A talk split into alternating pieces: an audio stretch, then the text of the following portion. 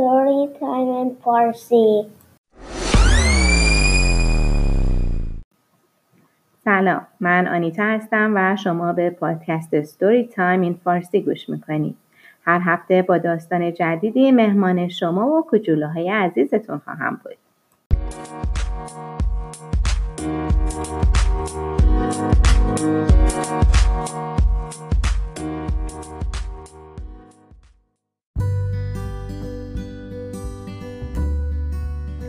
داستان زال و رودابه از مجموعه داستان‌های تصویری شاهنامه به روایت حسین فتاحی. روزی روزگاری زال دلتنگ و ناراحت بود. اسب خود را زین کرد تا به دشت صحرا برود و کمی گردش کند. جمعی از بزرگان سپاه را همراه کرد و راه افتاد.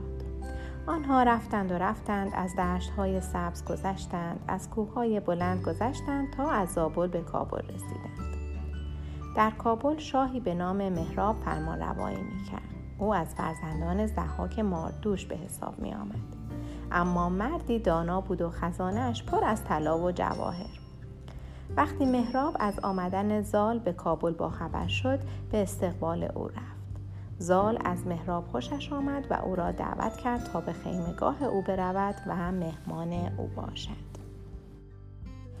زال سفره‌ای شاهانه انداخت و غذاهای لذیذ و خوشمزه در سفره گذاشت. همه مهمان‌ها خوردند و نوشیدند و از هر دری حرف زدند.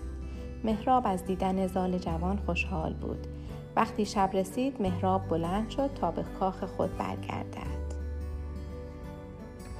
زال هم چند قدمی همراه او رفت. مهراب پهلوانی بلند بالا و نیرومند بود. زال به یکی از همراهانش گفت: مهراب هم پهلوان بزرگی است. من تا امروز پهلوانی مثل او ندیدم. آن مرد گفت: ای زال جوان، خانواده مهراب همه خوب و خردمندند، زیبا و نجیبند. مهراب دختری دارد که در جهان مثل و مانند ندارد و هیچ کس به زیبایی خوبی او پیدا نمی شود. نام او رودابه است. زال که مدتها بود به دنبال همسر خوب و مهربان میگشت، از دختر مهراب خوشش آمد و مهر و محبت او به دلش افتاد و با خود گفت: رودابه میتواند همسر خوبی برای من باشد. از آن روز به بعد زال به رودابه فکر میکرد و به دنبال راه چاره‌ای بود تا او را از پدرش خواستگاری کند. از طرف دیگر وقتی مهراب به, خان... به کاخ خود برگشت، همسرش سیندخت از او پرسید: زال پسر سام چگونه است؟ شنیدم مدتها در آشیانه سیمرغ بوده و با مرغان زندگی کرده است. آیا راه و رسم پهلوانی و کشورداری را می داند؟ مهراب گفت: در این جهان جوانهای زیادی زندگی می کنند، ولی هیچ کدام مثل زال نیستند. زال دل شیر دارد و زور فیل. جوانی زیبا و بلند بالاست، هوشیار و بیدار است. فقط موهایش سفید است که این هم چهره او را زیباتر کرده. من که شیفته اخلاق و رفتار او شدم. رودابه که آنجا نشسته بود این حرفها را شنید. مهر زال به دل او افتاد و با خود گفت: ای کاش می شد که زال همسر آینده من باشد. چند روز بعد زال و همراهانش به زابل برگشتند، اما باز هم زال به رودابه فکر می کرد. روزی از روزها زال در گوشه نشسته بود. پیری دانا به طرف او رفت و پرسید: ای پهلوان، به چه فکر میکنی؟ مدت هاست که میبینم در فکری. زال گفت: ای پیر دانا، مدت ها بود که دنبال همسری خوب و مهربان میگشتم. حالا که او را پیدا کردم، اما نمیدانم پدرم با این کار موافق است یا نه. پیر مرد گفت: این دختر از کدام خانواده است؟ زال گفت: دختر مهراب کابلی است. پیرمرد گفت: مهراب پهلوانی خردمند و جوانمرد است، اما او از فرزندان ضحاک است. حتما میدانی که ضحاک ماردوش دشمن ایرانیان بود. منوچهر شاه با این کار موافق نیست. زال گفت: چاره چیست؟ پیرمرد گفت: چاره کار به دست پدرت سام پهلوان است. از او بخواه تا نامه‌ای به منوچهر شاه بنویسد و از او خواهش کند که به این پیوند راضی شود. زال از این حرف خوشش آمد. نامه‌ای به پدرش نوشت و گفت: ای پدر بزرگوار، سلام و درود بر شما. از روزی که به دنیا آمدم، مرا به کوه و صحرا انداختی. مدت‌ها از تو دور بودم. روزی که مرا از آشنانه سیمرغ به خانه آوردی، قول دادی که هر آرزویی داشته باشم برآورده کنی. اکنون خواهشی دارم. من به دنبال همسر خوب و مهربان بودم. دختر مهراب را دیده، اما مهرش در دلم جای گرفته است. از تو میخواهم کمکم کنی تا به آرزویم برسم. وقتی سام نامه زال را خواند، با خود گفت: مهراب که از فرزندان ضحاک است، چگونه دختر او را به همسری پسرم درآورم؟ بعد از ستاره شناسان خواست تا طالع زال را ببینند و جواب این سؤال را بدهند. ستاره شناسان طالع زال را دیدند و گفتند: ای پهلوان، به تو مژده می دهیم که این پیوند مبارک است. بدان که از این پیوند پسری به دنیا می آید که همه دشمنان ایران را از بین می برد و پشت همه ظالمان را به خاک می مالد. پادشاهان به او احترام می گذارند و مردم به او دلگرم می شوند. سام خوشحال شد. نامه‌ای به پسرش زال نوشت و به او گفت: من هم از این پیوند راضی و خوشحالم. زال از جواب پدر خوشحال شد.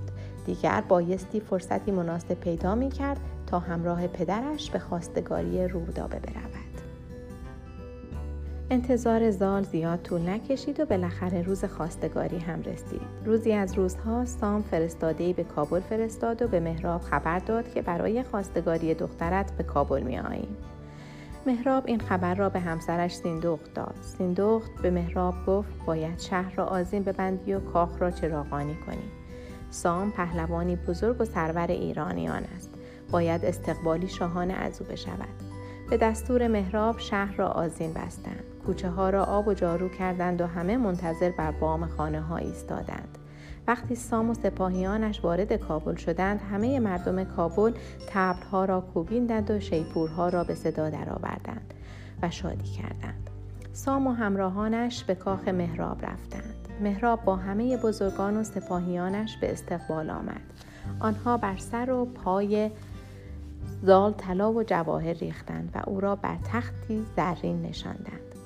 در همان مجلس سام از رودابه خواستگاری کرد. مهراب و سیندخت از این خواستگاری خوشحال شدند. چند روز بعد مراسم عروسی برگزار شد.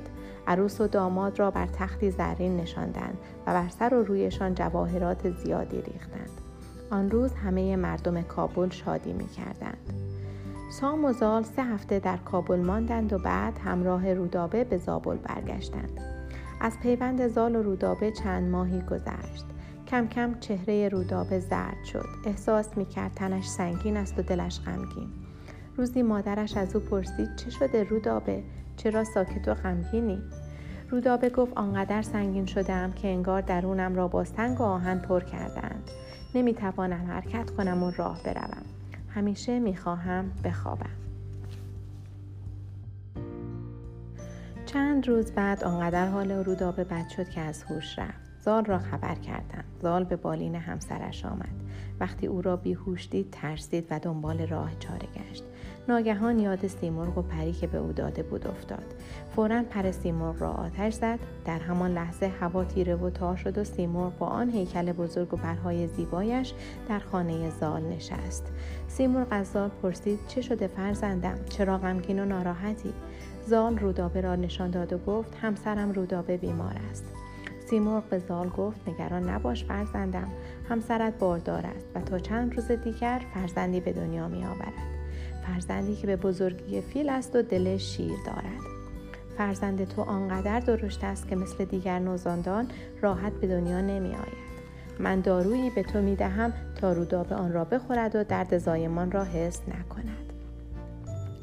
سیمرغ دارویی به زال داد و پر زد و رفت. زال دارو را به رودابه داد و خورد. همانطور که سیمرغ گفته بود رودابه نوزادی درشت به دنیا آورد. مردم از دیدن نوزادی با آن بزرگی تعجب کردند. کودک با آنکه تازه به دنیا آمده بود مانند بچه یک ساله بود. زال اسم نوزاد را رستم گذاشت و برای سیر کردن شکم او ده دایه گرفت تا به او شیر بدهند. وقتی سام از تولد رستم باخبر شد سفره‌ای انداخت و همه مردم زابل را مهمان کرد. مردم به خاطر تولد رستم یک هفته شادی کردند و بر سر سفره سام غذا خوردند. وقتی رستم یک ساله شد مثل نوجوانی ده ساله بود و به اندازه پنج مرد غذا می‌خورد. وقتی به هشت سالگی رسید پهلوانی قوی بود. شبی از شبها رستم نوجوان خوابیده بود. ناگهان سر و صدای مردم او را از خواب بیدار کرد. رستم از خانه بیرون دوید. فیل سفید زال افسارش را پاره کرده و به مردم هجوم آورده بود. نگهبانها نمی توانستند جلوی فیل مست را بگیرند. رستم دوید و گرز پدر بزرگش سام را آورد و جلوی فیل خشمگین ایستاد. نگهبانها ترسیدند که فیل مست رستم نوجوان را از بین ببرد، اما رستم آنها را کنار زد و به فیل حمله کرد. فیل مست همین که رستم را دید به طرف او دوید و خرطومش را بالا برد تا بر سر رستم بکوبد، ولی رستم به او فرصت نداد و با گرز بر سر فیل کوبید. با همان یک ضربه فیل مست لرزید و بر زمین افتاد.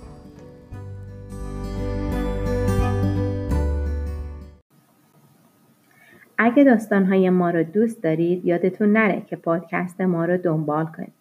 اگه دوست دارید داستان‌های ما رو به صورت تصویری هم ببینید، سریع به کانال یوتیوب استوری تایم این فارسی بزنید. همچنین میتونید از طریق صفحه فیسبوک استوری تایم این فارسی با ما در ارتباط باشید. تا روز دیگر و داستانی دیگر، بدرود.